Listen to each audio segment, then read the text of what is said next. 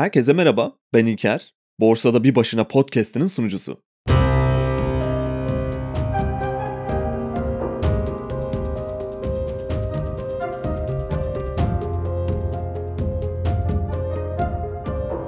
Bu bölüm yayına girdiğinde ben Kapadokya'da küçük bir tatil kaçamağında olacağım. Ve bu vesileyle herkesin de şeker bayramı kutlu olsun. Umarım sevdiklerinizle, ailenizle, dostlarınızla şeker gibi bir bayram geçirmiş olursunuz. Tabii bu yayınları başka bir zamanda dinleyen birisi için bunların pek bir anlamı olmayabilir. Zaten o yüzden genellikle günlük veya dönemlik olaylar üzerinden bir yayın içeriği hazırlamaktan kaçınmaya çalışıyorum. Ama bir zaman algısı yaratmak için de bazen böyle girişlerle o an hangi anda olduğumun notunu da düşmeye çalışıyorum. Ve bu şekilde bir giriş yapmamın ek bir sebebi daha var bu arada. Bugün biraz zaman üzerine, zenginlik ve varlık üzerine konuşacağız. Podcast'lere başladığım ilk bölümlerden birindeydi. O zamanlar bir öneri maili gelmişti. Naval Ravikant'ın Twitter'da yıllar önce yaptığı ve viral olan bir fludu var. Çok fazla kişi de hem içerik olarak hem de bir bakış açısı olarak faydalanmış durumda o zamandan beri bu yazılardan. Benim de o tweet serisiyle ilgili bir bölüm yapmamı istemişti dinleyicilerden biri. Aradan çok uzun bir zaman geçti bu istek üzerine ama kısmet bugüneymiş diyelim. Naval'dan biraz bahsetmek gerekiyor öncesinde. Kendisi bir girişimci ve bugünlerde artık melek yatırımcılardan biri. Ve sıfırdan gelmiş birisi. Burası da bence çok önemli. Annesiyle tek başına büyümüş. Henüz o küçükken Hindistan'dan Amerika'ya göç etmişler. Hatta annesi ona bakmak için çok fazla mesai yapmak zorunda olduğu için ve evleri de tehlikeli bir bölgede olduğundan oğlunun okuldan sonra tek başına eve dönmesine, evde durmasına izin vermemiş. Bunun yerine şehir kütüphanesinde zaman geçirmesini istemiş ve kendisi de iş çıkışında gelip onu oradan alıp eve geçiyorlarmış birlikte.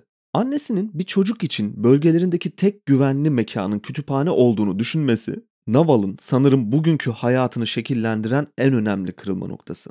Çünkü orada annesini beklerken neredeyse okunmadık kitap bırakmamış. Sadece romanlar veya hikayeler de değil. Nasıl başarılı olunur, nasıl zengin olunur veya felsefi kitaplar, eline ne geçerse okumuş. Warren Buffett'ın da çok benzer bir hikayesi var hatırlayanlar olacaktır. Koşullar olarak aynı durumda olmasalar da o da bir kütüphane kurduymuş gençliğinde. Ayrıca bunlardan çok fazla bahsediyoruz zaten ama bilginin gücünü tekrardan hatırlatmak istiyorum zaman zaman. İşte bugün Naval'ın bilginin bileşik getirisiyle öğrendiklerini bize hap bilgiler olarak bir tweet serisi şeklinde anlattığı yazıları üzerinden nasıl zengin olunuru konuşacağız. Tabii şanslı olmadan.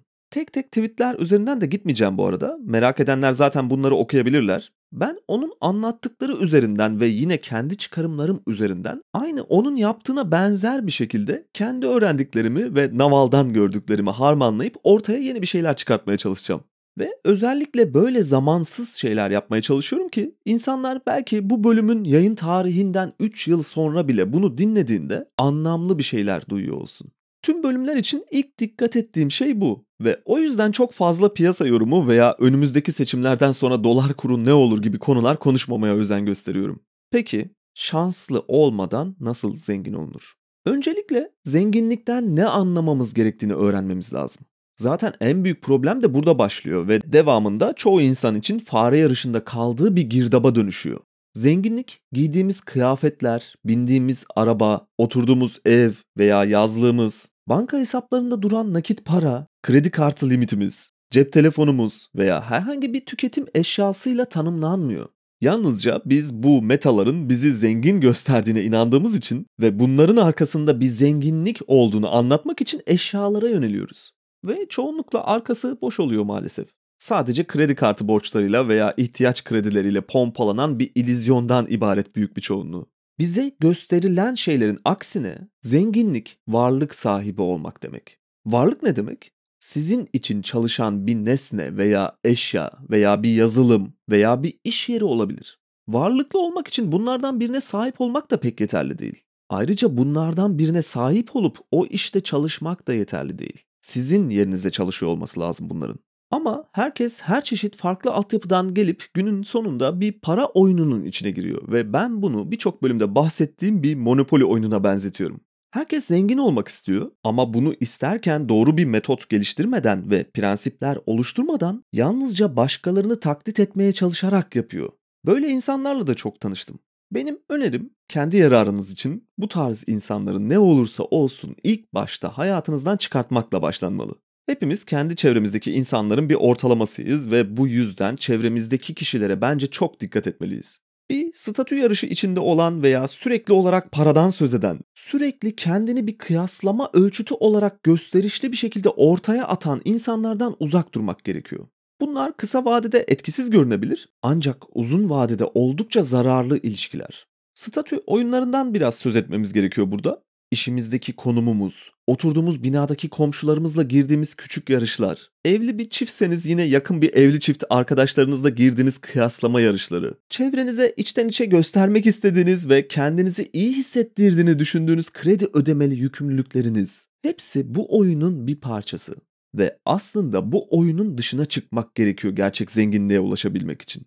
Bu enteresan bir paradoks. Göstermek istediğiniz ne kadar çok şey varsa sisteme o kadar bağımlı birine dönüşüyorsunuz. Günün sonunda da elinizde sadece yükümlülükler ve zorunlu bir şekilde emekli olana kadar devam etmek durumunda olduğunuz sevimsiz işler kalıyor. Bu biraz da parayı yanlış anlamamızdan kaynaklanan bir durum. Paranın kendisi bir zenginlik sembolü değil. Zenginlik daha çok zamanını kendin yönetmekle alakalı bir şey. Fakat biz buna sahip olabilmek için de para sahibi olmamız gerektiğini düşünüyoruz doğal olarak. Para sahibi olduğumuzu gösterebilmek için de nesnelere ihtiyaç duyuyoruz. Mış gibi yapıyoruz çoğunlukla. Para aslında sadece bir araç. Zenginliğin ve varlığın transfer birimi sadece. Para sosyal bir skor değil. Yalnızca bir kredi derecelendirmesi birimi. Hiç para olmayan bir toplum düşünelim.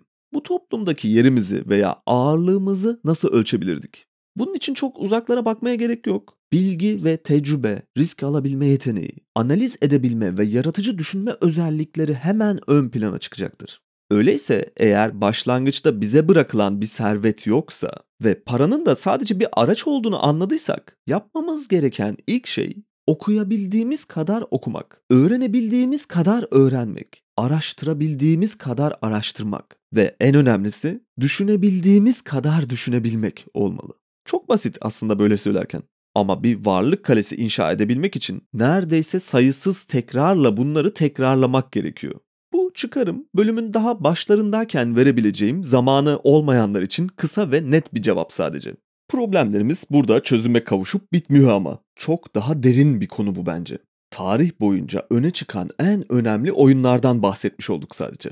Güç ve statü oyunları bunlar dedik. Ve biz bunların zero sum game olduğunu düşünüyoruz. Yani sıfır toplamlı oyunlar. Bir şeyi ancak başka bir yerden alarak elde edebiliriz düşüncesi.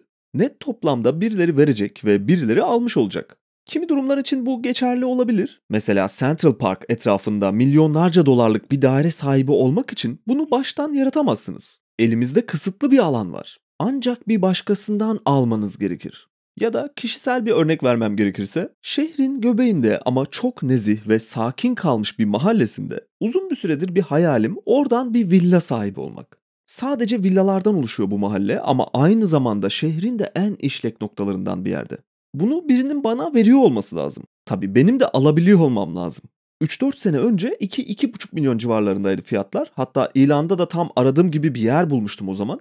Şimdi o almak istediğim yer kim bilir kimin elinde ve satmaya istekli olmayabilir. Ayrıca fiyatlar da tabii yerinde durmadı ve sanırım şu anda 10 milyon civarında bir rakama alınabilir. Ve bizim bu hikayede fark etmediğimiz şey şu oluyor.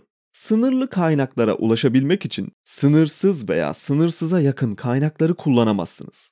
Yani daha karmaşık bir şekilde söylersek, sonrasında açacağım bunu. Sıfır toplamlı bir oyunda başarılı olabilmeniz için güç ve statü oyunları bunlar. Önce pozitif toplamlı bir oyun oynamanız gerekiyor. Bilginin bileşik getirisi, yaratıcılık, basit gibi görünse de bir şeyler yaratmak. Bu podcast yayınları mesela. Bileşik bir şekilde değeri artıyor bana göre. Bir işletme yönetmek veya bir işletmeye ortak olmak, prensipler sahibi olmak ve gerçekten uygulayıcı olmak. Bunlar pozitif toplamlı bir oyun oynamak bana göre.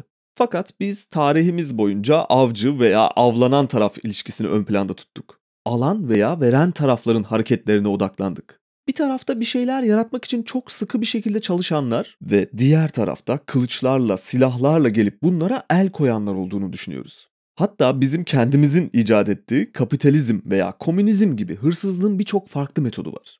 Doğada bile bunun örnekleriyle karşılaşıyoruz. Parazit olan organizmalar parazit olmayanlardan hep daha fazla. Vücudumuzda da bunlarla birlikte yaşıyoruz. Biraz daha iyi olanlar simbiyotik bir ilişki kuruyorlar ama büyük bir çoğunluğu yalnızca vermeden almak üzerine bir motivasyon içindeler. Ve bizim oynadığımız karmaşık oyunların temeli de tam olarak bunun üzerine kurulu. Ama gerçek zenginlik bir asalak gibi davranılarak ulaşılan bir şey olmamalı. Etik bir tarafı da var bunun. Bir şeylere el koymak veya yalnızca almak gerçek zenginlikle alakalı şeyler değil. Eğer bunların üzerine kurulu olsaydı kimse gerçekten bir şeyler yaratmadan veya pozitif bir katkı sunmadan yalnızca almaya devam ederdi bunu hala kopyalayanlar gibi. Ve biz de hala mağaralarda yaşıyor olurduk ve ateşle uğraşıyor olurduk. Hayvan avlamaya devam ederdik. O yüzden bu açıdan bakıldığında aslında zenginlik birilerinden alınan veya çalınan bir şey değil. Hatta insanlık tarihi boyunca geldiğimiz noktada elde ettiğimiz tüm zenginlikler çalışarak, öğrenerek, uğraşarak yaratılmış olan şeyler. Bu önemli fikirler günümüzde artık lügatımızda neredeyse hiç yok ve çok tehlikeli bir sıfır toplamlı oyunun içinde statü ve güç arayışındayız. Ve bu arayış içindeyken, yarışın içinde devam etmeye çalışırken sadece bir kez şanslı olmamızın yeterli olacağını düşünüyoruz. Yalnızca bir ticaretimizin iyi gitmesi yeterli. Yalnızca şanslı bir tane yatırım yapmak bize hayal ettiğimiz geleceği sunabilir. Yalnızca bir kez sayısal lotonun bize çıkması yeterli. Fakat gerçekler tam olarak böyle işlemiyor. Naval bu konuda çok güzel bir örnek veriyor. Bizim hedefimiz 1000 tane paralel evrenin 999 tanesinde zenginliğe ulaşacak yöntemler geliştirmek diyor. Sadece belki 50 tanesinde saf bir şansla hayallere ulaşmak istememeliyiz. Şans faktörünü devre dışı bırakmalıyız. Daha önce başka bir bölümde de yine bahsetmiştim. Her şey her yerde aynı anda diye bir film vizyona girmişti. Hatta bu sene Oscar ödüllerini domine ettiler. Oradaki başrol kadın karakter tam olarak bu bahsettiğimiz durum içindeydi. İzleyenler hatırlayacaktır. Binlerce farklı paralel evren içinde onun yaşadığı evrendeki hayatı diğer kopyalarına göre en başarısız olanıydı. Fakat filmin bunun altında aradığı fikir ve çıkartmak istediği sonuç gerçekten çok hoşuma gitmişti benim. Çok daha spoiler vermeden izlemeyenler için mutlaka bir bakmalarını tavsiye ederim. Konuya dönersek öyle bir yetenek seti geliştirmemiz gerekiyor ki sadece bir kez şanslı olmayı beklemeden sürekli her zaman için başarılı olmayı öğrenmeliyiz. Fakat bu genellikle kolayımıza gelmiyor ve o yüzden yanlış oynadığımızı fark etmediğimiz yarışın içinden çıkamıyoruz. Fark etmediğimiz şeylerin en başında zenginliğin bir anda ulaşılacak bir hedef olduğunu düşünmemiz geliyor. Ama durum böyle değil gerçekte. Her defasında yalnızca küçük küçük parçalarla büyüttüğünüz ve bir varlık kalesine çevirdiğiniz bir şey zenginlik. Ben buna mesleğim gereği uzun yıllar boyunca yakından da şahit oldum. Tabii bir anda nereden geldiği belli olmayan zenginliklerle de karşılaştım ve anlayamadım bunları. Fakat çok azınlıktaydılar. Diğerlerine hep aynı soruyu tekrar tekrar sordum. Nasıl zengin oldun sorusu. Çok utanılacak bir soru da değil bu arada. Yani nasıl başardın diye hep sordum. Hepsinde ortak olarak gördüğüm en önemli şey büyük bir çoğunluğunun zamana yayılan bir çabası var. Sonuçların alınması için 10 yıllar geçebilir. Bunu bilmek lazım. 2000'lerde İngiltere'ye gidip orada dönercilik yapan ve kazandıklarını biriktirip yavaş yavaş Türkiye'de emlak alan bir adamla tanıştım mesela. Tamamen yokluktan gelmiş ve şu anda sanırım 100 üzerinde gayrimenkulü var. Eskiden inşaatlarda kum karan ve amelilik yapan birçok müteahhit tanıdım. Alüminyum hurda işi yapan eski bir hurdacının şu anda ISO 500'de bulunan bir şirket sahibi olmuş haliyle tanıştım. Hepsine aynı soruyu sordum ve aldığım cevaplar aşağı yukarı hep aynı oldu. Anlattıkları şey ve benim anladığım kadarıyla Naval'ın o tweet serisiyle tamamen birebir örtüşüyor. Yaptığın işin en iyisini yapmaya çalış ve bunu sürekli yapmaya çalış otantik ve özgün olman gerekiyor. Aynı zamanda ölçeklendirerek yapman gerekiyor. Bir kaldıraç kullanman lazım. İnsan gücü olabilir, risk kaldıracı olabilir, sermaye kaldıracı olabilir veya medya, pazarlama kaldıracı olabilir. Ya da hepsi bir arada. Ve bilmemiz gereken en önemli şeylerden bir diğeri zamanını bir başkasının işine kiralayarak asla zengin olamazsın. Bunun yerine bir başkasının senin yerine çalıştığı işlere odaklanmalısın. Eğer işe tamamen sahip olamıyorsan küçük parçalarına en azından ortak olmalısın. Borsa bunun için en ideal yerlerden biri ve belki de en önemli noktalardan birisi. İnsanlar genellikle bir başkasının işinde yeterince iyi çalışırlarsa ve çok çalışkan olurlarsa bir noktada aradıkları zenginliğe ulaşabileceklerini düşünüyorlar. Ama sonuç olarak büyük ihtimalle bu yöntem çoğunlukla başarılı olmayacaktır. Birçok sebebi var bunun. Bizim düştüğümüz en büyük hatalardan biri sisteme ancak kaldıraçsız ve ölçeksiz bir şekilde basit girdiler vererek karşılığında aynı oranda çıktı alacağımızı fark edememek. Bunu saatlik veya aylık ücretli her iş için düşünebiliriz. Bir doktor da olsanız veya bir fabrikada genel müdür de olsanız, siz yalnızca verdiğiniz iş gücü katma değeri kadar ödüllendirilirsiniz. Çok iyi kazanıyor olabilirsiniz ama bu kazanç siz çalışmaya devam ettiğiniz sürece geçerli olur. Yani hepimizin duyduğu o kalıp söz gibi eğer uyurken de para kazanamıyorsanız bir zenginlikten söz etmek mümkün değil. Bu çok kazançlı iş kollarında çalışan insanlara baktığımızda gerçekten kazandıkları durum ancak kendi işlerini kurdukları zaman oluyor. Bir avukat mesela kendi bürosunu açıyor ve belki yanına genç avukatları alıyor. Onların iş gücünü bir kaldıraç olarak kullanarak daha fazla müvekkile ulaşıyor. Veya bizim Türkiye şartlarında benim gözümde kalitesiz ve verimsiz bir yatırım olarak en hızlı keşfettiğimiz şey gayrimenkul konusu var. Kiracısının nakit akışını, oradan gelen sermayeyi bir kaldıraç olarak kullanarak yeni varlıklar satın alınıyor. Bunlardan gelen sermayeyi tekrar bu sefer bileşik olarak kullanarak varlıklarını arttırmaya devam ediyor. Kimse onların durağan varlıklarını, onlar adına çalışan para basma makinelerini yok edemez. Tabii bir deprem olmadığı sürece. Fakat bir çalışan olarak ücreti karşılığında sınırlı iş gücü takas eden biri olarak her zaman bu özelliğiniz vazgeçilebilir bir şeye dönüşebilir. Sizin yerinize sizin yaptığınız işi daha ucuza veya sizden daha iyi bir şekilde yapabilecek birileri her zaman bulunabilir. O yüzden şirketlerden iyi ücretler alındığı düşünülse de şirketler yalnızca çalışanların iş bırakmayacağı ölçüde asgari bir ücret politikası uygularlar. Yaptığınız işin değerini sizin belirlemeniz mümkün değil. Şirket size bir ücret teklifi sunuyor gibi görünür ama kozlar sadece onun elindedir genellikle.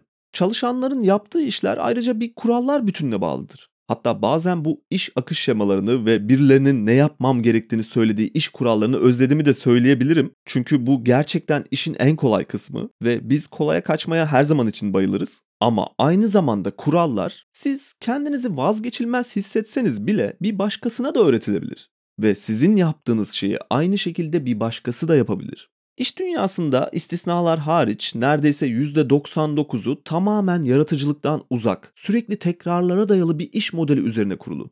Günün birinde fabrikalardaki basit işleri robotların insanlardan devraldığı gibi sizin işinizi de sizin gibi yapabilecek bir robot bile geliştirilebilir. Yani sonuç olarak sınırlı iş gücünüz ölçüsünde sınırlı bir ödeme alırsınız. Her zaman için değiştirilebilirsiniz. Yaratıcılıktan uzak bir kurallar bütününü takip ettiğiniz için sadece maymunlardan biraz zeki olmanız gerektiği bir iş modeli içinde olursunuz. Bu oyun bana gerçek varlığa ve zenginliğe giden bir yol gibi pek gözükmüyor. Öyleyse konuyu bu şekilde biraz daha dallandırıp budaklandırdığımızda bazı çıktıları artık görebiliyor olmamız lazım.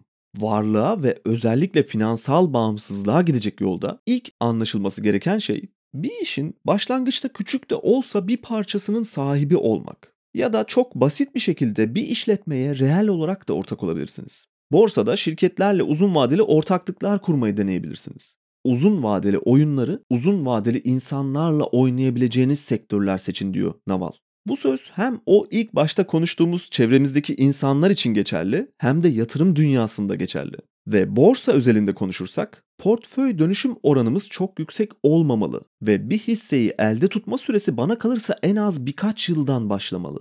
Bugün finansal bağımsızlığını kazanma yolunda ilerleyenlere baktığımızda bunu ben pek göremiyorum maalesef. Bir ay portföyde olan bir hisse bir sonraki ayda yüksek ihtimalle olmuyor ve çoğunlukla kısa vadeli motivasyonlarla piyasanın duygu durumları takip edilmeye çalışılıyor. Yine birçoğunda eğer bir istatistik bilgi olarak bakmak istersek bazen bunu paylaşanlar da oluyor. Yılbaşında elinde tuttuğu hisseleri sadece tutmaya devam etse ve hiçbir hareket yapmasa daha çok getiri sağladığını fark edenler olabiliyor uzun vadeli insanlar ve uzun vadeli oyunlarla ilgili borsa özelinde daha önce verdiğim bir örnek de vardı. Tekrar vermek istiyorum.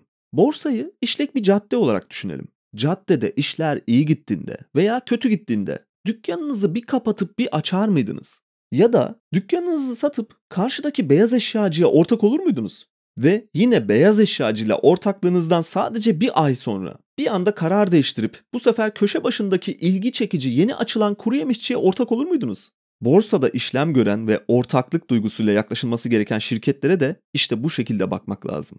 Bir işletmenin ortağı olmak veya borsada işlem gören bir şirketin küçük bir payının sahibi olmak dışında başlangıç olarak bugünlerde birçoğunun yaptığı şeylerden biri kendi işlerine devam ederken bir yandan yan iş olarak kolayca ölçeklendirilebilecek alanlara yönelilebilir. YouTube mesela bunun en güzel örneklerinden biri ya da Twitter kullanma şekli yine ayrı bir örnek olabilir. Uygulamamız gereken çalışma biçimi girdi yaptığımız iş gücüyle elimize geçen çıktının birbirinden ayrıştığı alanlar üzerinde yoğunlaşmak. YouTube'da 10 dakikalık bir videoyla yüz binlerce kişinin binlerce saatine ulaşabilirsiniz.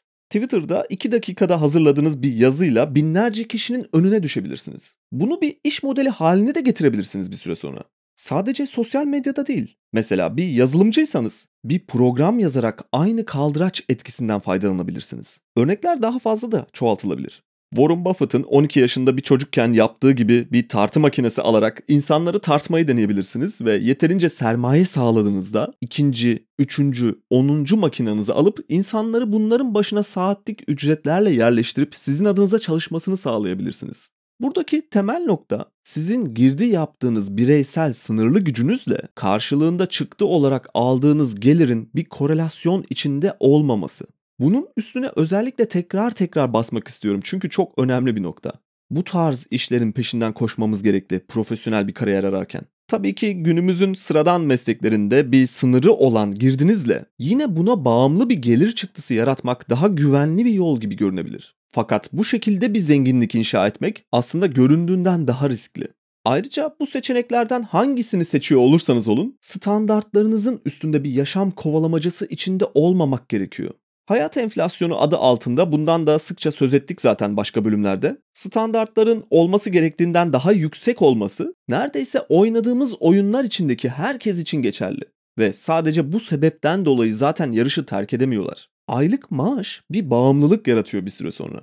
O yüzden risk alıp yeni ve yaratıcı şeyler denemek, yani farklı ve uzun vadeli bir oyun oynamak pek fazla kişinin tercih ettiği yöntemler değil. Fakat zenginlik buralarda sizi bekliyor. Topluma ihtiyacı olduğunu düşündüğünüz ama henüz bir başkasının nasıl yapılacağını anlayamadığı bir şeyler vermek gerekiyor. Ve bunu ölçeklendirerek, farklı kaldıraçlar kullanarak yapmak gerekiyor. Bu tespitleri yaptıktan sonra siz bu yaratıcı ve yenilikçi fikirlerden hangisini gerçekten yapabilirsiniz? Onlara odaklanmak lazım. Eğer gerçekten zengin olmak istiyorsanız. Steve Jobs mesela kimse onun sunmak istediği telefona ihtiyacının olduğunu düşünmediği bir zamanda kimsenin yapmadığı bir yenilik yaptı. Ve sadece bu fikir Apple'ı bugün geldiği noktaya ulaştıran bir detay. Apple üzerinden işletmelere tekrar dönersek ve borsada küçük paylarını aldığımız şirketleri düşünürsek, kimsenin yapmadığı şekilde çalışan ve farklı bir iş modelini uygulayan şirketleri ben her zaman ön planda tutuyorum. Bu bahsettiğimiz o uzun vadeli oyunla da ilgili biraz. Uzun vadeli oyunları tercih edince direkt olarak pozitif toplamlı bir oyunun içine girmiş oluyorsunuz. Tam tersi olarak kısa vadeli amaçlar ve oyunlar ön planda olduğunda sıfır toplamlı bir oyundan söz edebiliriz sadece. Borsa için de çok geçerli bir durum bu. Kısa vadede herkes birbirinin lotlarını, paylarını, birinin kazandığı ve bir diğerinin kaybettiği bir oyun planı içinde takas ediyor. Fakat uzun vadede şirketin ortakları olanlar şirketin büyümesinden ve değerinin artmasından toplu bir şekilde yararlanabiliyorlar. Basit bir işletme ortaklığı için de aynı şey geçerli veya kendi işiniz için de yine aynısı. Çalışanlarınızla ya da sizin çalıştığınız şirketle ilişkiniz de tamamen bunun üzerine kurulu. Sözleşmeli veya belirli süreli bir çalışmayı düşünelim. Bir taraf ortaya iş gücü koyar, diğer tarafta sermaye. Bunların takası yapılarak ortaya bir değer çıkartılır. Ve bu sıfır toplamlı bir oyundur sizin için. Eğer çalışansanız. Ancak uzun vadeli bir şekilde şirketle birlikte hareket ederseniz bir vizyon ve değer ortaklığına girebilirsiniz ve bu da yine daha önce konuştuğumuz gibi sadece iş gücünüzle sınırlı kalacaktır. Karşı tarafa geçmek ve denklemin o tarafında uzun vadeli oyunlara girmek önemli o yüzden. Uzun vadenin ekstra bir yararı da var ve içinde bulunduğumuz tüm durumlar, oynadığımız tüm oyunlar için de geçerli bu. Yeterince uzun vadede tekrarlanarak yapılan her şeyde bileşik getirinin gerçek gücünü görebiliyoruz. Hayattaki tüm getiriler bu iş hayatında olsun, ilişkilerde veya evliliklerde olsun, özellikle de bilgi, birikim konusunda bunlar bileşik olarak kar topu etkisiyle büyüyen ve çoğalan şeyler. Bu sebeple çevremizi veya eşimizi ya da ortak olduğumuz şirketi aynı kriterlere göre değerlendirerek seçmeliyiz. Warren Buffett'ın insanlarda aradığı çok önemli 3 özellik var. Zeka, enerji ve dürüstlük. Özellikle de sonuncusu yoksa ilk ikisi olan bir durumla vakit kaybetmeyin diye de ekliyor. Uzun vadeli oyunlarda sürekli tekrarlı bir şekilde bileşik getirinin inanılmaz etkisinden faydalanabilmek için çok önemli özellikler bunlar hayatın her alanında. Özellikle de zenginlik aranıyorsa. Bu özelliklere ek olarak bir de sanırım rasyonel bir optimistlik oldukça gerekli bir şey. Kötümser ve pesimist insanlarla bir arada olmamak gerekli. Belki biraz fazla görünebilir ama ben kişisel olarak çok uzun bir süredir böyle insanların tamamını hayatımdan çıkarttım. Ve bu beni daha da rasyonel ve aynı zamanda optimist biri haline getirdi. Ve bu sürekli dikkat etmemiz gereken bir şey bence. Kim olursa olsun hayatınıza yeni girecek insanları bu açıdan değerlendirip henüz yol yakınken ilişkinin güçlenmesine de izin vermemek gerekiyor. Bu biraz belki şımarıklık veya küçük gibi görünen bir detay ama varlığa giden yolda önemli bir ağırlık azaltması yaratıyor. Hedefe odaklanmanın da önünü açıyor. Zamanımızı iyi kullanmamız gerek ve faydasız şeylerle vakit kaybetmemek gerek. Çünkü elimizdeki en kısıtlı ve ölçeklendirip bir kaldıraça dönüştüremeyeceğimiz tek varlığımız belki de zaman. Fakat burada ayrımını yapmamız gereken önemli bir detay daha var. Zamanı iyi kullanmak demek haftada 80 saat çalışmak demek değil. Hatta böyle bir şey mümkün de değil. Böyle söyleyenler biraz işin dramatik tarafını öne çıkartmak istiyor ve övgü toplamak istiyor gibi geliyor bana. Kimse böyle sürelerde zihinsel olarak veya bedensel olarak en üst noktalarda kalıp üretken bir şekilde iş yapamaz. Hatta geçenlerde buna benzer bir tweet atmıştım. Ben zamanımın büyük bir kısmını verimsiz ve faydası olmayan aktivitelere harcamak durumunda kalıyorum. Bunlardan arta kalan, geriye kalan en verimli zamanlarım bir odada boş bir duvara bakmak veya halı desenlerini incelemek oluyor. Bu arada Twitter'ın ayrıca önemli bir network etkisi var. Ben pek o amaçla kullanmıyorum ama istatistikler gerçekten benim hesabım için bile şaşırtıcı sayılır. Bu podcastleri dinleyenlerden çok çok daha az bir takipçi var orada. Fakat aylık istatistiklere zaman zaman bakıyorum. Aşağı yukarı 1500 takipçiyle ortalama aylık 150-200 bin görüntülenmeye ulaşıyor hesap. Ve öyle çok fazla tweet atan biri de değilim bu arada. Orayı daha çok buradaki podcastlerde genellikle o hafta konuştuğum ya da konuşacağım konu üzerine küçük hap tweetlerle bir şeyler paylaşmak üzerine kullanıyorum. Fakat bu bir iş planına çevrilebilir bir başkası için çok rahatlıkla. Sadece biraz ilgi çekmek gerekiyor ve ölçeklendirmenin, bileşik büyümenin kendi işini yapmasına izin vermek gerekiyor tahmin edilemeyecek kapılar açabilir eğer düzgün bir iş planı kurulursa. Bazen buradaki yayınları yazılı olarak bir blog sayfasında da paylaşıp hatta oraya podcast içeriğini sesli olarak eklemek de aklımdan geçiyor. Ama Twitter bunu tek başına çözebilen bir yer. Sadece kısa bir hap tweetle binlerce kişiye ulaşabiliyorsunuz anında. Bu değeri anlamak, dijital bir iş planı hazırlarken en dikkat edilmesi gereken şeylerden biri. Reel örnekler vermeye çalışıyorum ki bu kafalarda biraz daha otursun. Tabii bu bir başkası için Twitter olmayabilir ama başka bir şey olabilir. Ne demiştik? Sizin sınırlı bir girdi olarak sunduğunuz şey karşısında sınırsıza yakın bir getiri elde etmeniz gerekli. Zenginlik böyle yaratılıyor. Ve günümüzde artık son yüzyılın genel geçer kuralları neredeyse değişmek üzere.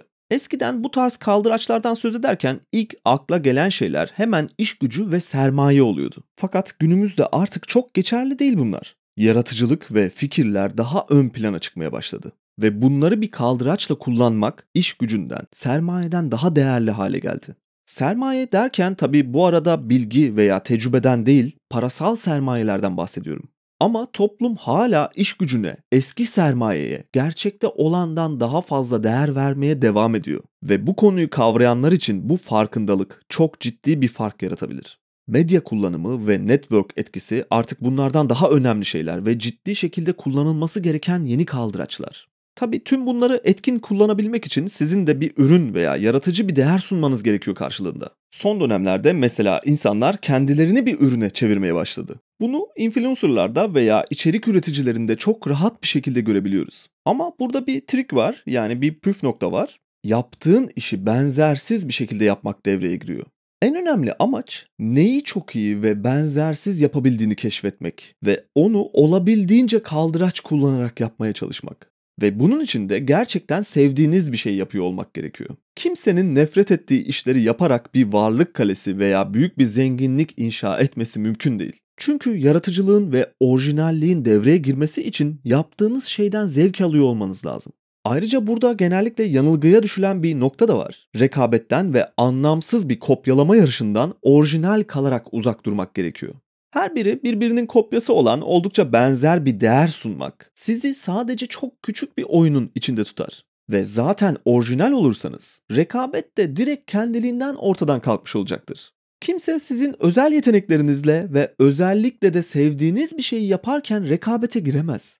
Bu sebeple önce kendine yatırım yapmak ve kendinin en iyi versiyonunu bulmak, en benzersiz olduğun alanı keşfetmek çok önemli. Ayrıca bu alanın ne kadar niş veya küçük olması durumu da hiç önemli değil. Fakat genellikle gördüğümüz şeyler birbirinin sadece birazcık değiştirilmiş bir kopyası ve bu çok kısa vadeli bir oyuna dönüşüyor bu şekilde.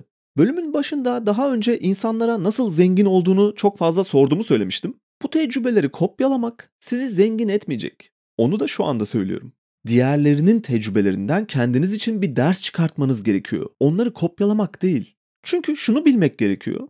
Onların size verdiği şey aslında dün büyük ikramiyeyi tutturmuş olan bir loto çekilişinin bileti. Bugün veya yarın aynı sayıların çıkma ihtimali istatistiksel olarak çok düşük olacaktır. Ve şunu bilmek gerekiyor. Kestirme bir yol yok. Ortada hızlı veya hemen zengin olmanın işleyen bir metodu yok. Eğer birisi size bunu satmak istiyorsa kendisi sizin üzerinizden hızlı ve hemen zengin olmaya çalışıyordur. Aynı bu şöyle demek gibi bir şey. Size finansal özgürlüğün ve zenginliğin yollarını öğreteceğim. Ama bunun için YouTube kanalımda katıl üyesi olup çok cüzi bir miktar destek vermeniz gerekiyor. Ayrıca bu şekilde size özel, öncelikli olarak çok büyük sırları açıklayacağım videoları ilk siz göreceksiniz böylelikle. Bu yöntemi anlamak çok önemli bir turnusol kağıdı bana göre. Hem bu konu özelinde ama bu konuyu da bir kenara bırakırsak muhakeme yeteneği sadece bunları tespit etmek için değil, yatırım ve borsa özelinde hayatın kendisinde bile en gerekli becerilerin başında geliyor. Şu ana kadar konuştuğumuz her şey çok kritik bir muhakeme sahibi olmayı gerektiriyor günün sonunda. Bir konuda yargıya varabilmek, özellikle uzun vadeli eylemlerinizin sonuçlarını kestirebilmek her şeyden önemli ve en üstün muhakeme yeteneklerine sahip insanlar genellikle en az duygusal olanlar ve minimum ön yargıya sahip olanlar oluyor. En iyi yatırımcıların ortak özelliklerine ve konuşmalarına da baktığımızda aynı bir filozof gibi düşünüyorlar, hareket ediyorlar. O yüzden neredeyse sınırsız bir ölçeklemeyle kaldıraç kullanılabilen bu yeni dönemde muhakeme yeteneği en önemli beceri haline geliyor. Ve şunu da belirtmek gerekiyor. Tüm bunları zihinsel olarak çözmüş olmak tek başına yeterli değil. Ortaya bir sonuç çıkartmak için bu ilkeleri benimseyip uygulamak gerekiyor. Eğer zamanınızı normal bir işte ücretli bir çalışan olarak geçiriyorsanız, bu zamanı kendi özel yeteneklerinizi keşfetmek için ve geliştirmek için kullanmak üzere bir an önce sorumluluk almak lazım. Eğer şansınız yoksa ki bunun üzerine konuşuyoruz bugün, mevcut finansal düzende ve toplumsal kabullerimize göre öncelikle zamanınızı satarak başlamanız gerekiyor. Tüm bunlar benim yaklaşık olarak 10 yılım aldı.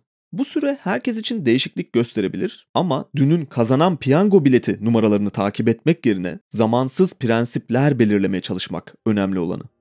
Bu haftalık benden bu kadar. Umarım keyif almışsınızdır. Ekstra olarak bakmak isteyenler Satoshi Radyo Podcast'te altında Hodul Günlükleri ismiyle 2 haftada bir bölümler yapıyoruz. Daha fazla içerik görmek isteyenler oraya da göz atabilir. Ayrıca açıklamalar kısmında yer alan mail veya Twitter hesabım üzerinden soru ve görüşlerinizi iletebilirsiniz. Bir sonraki bölümde görüşmek üzere.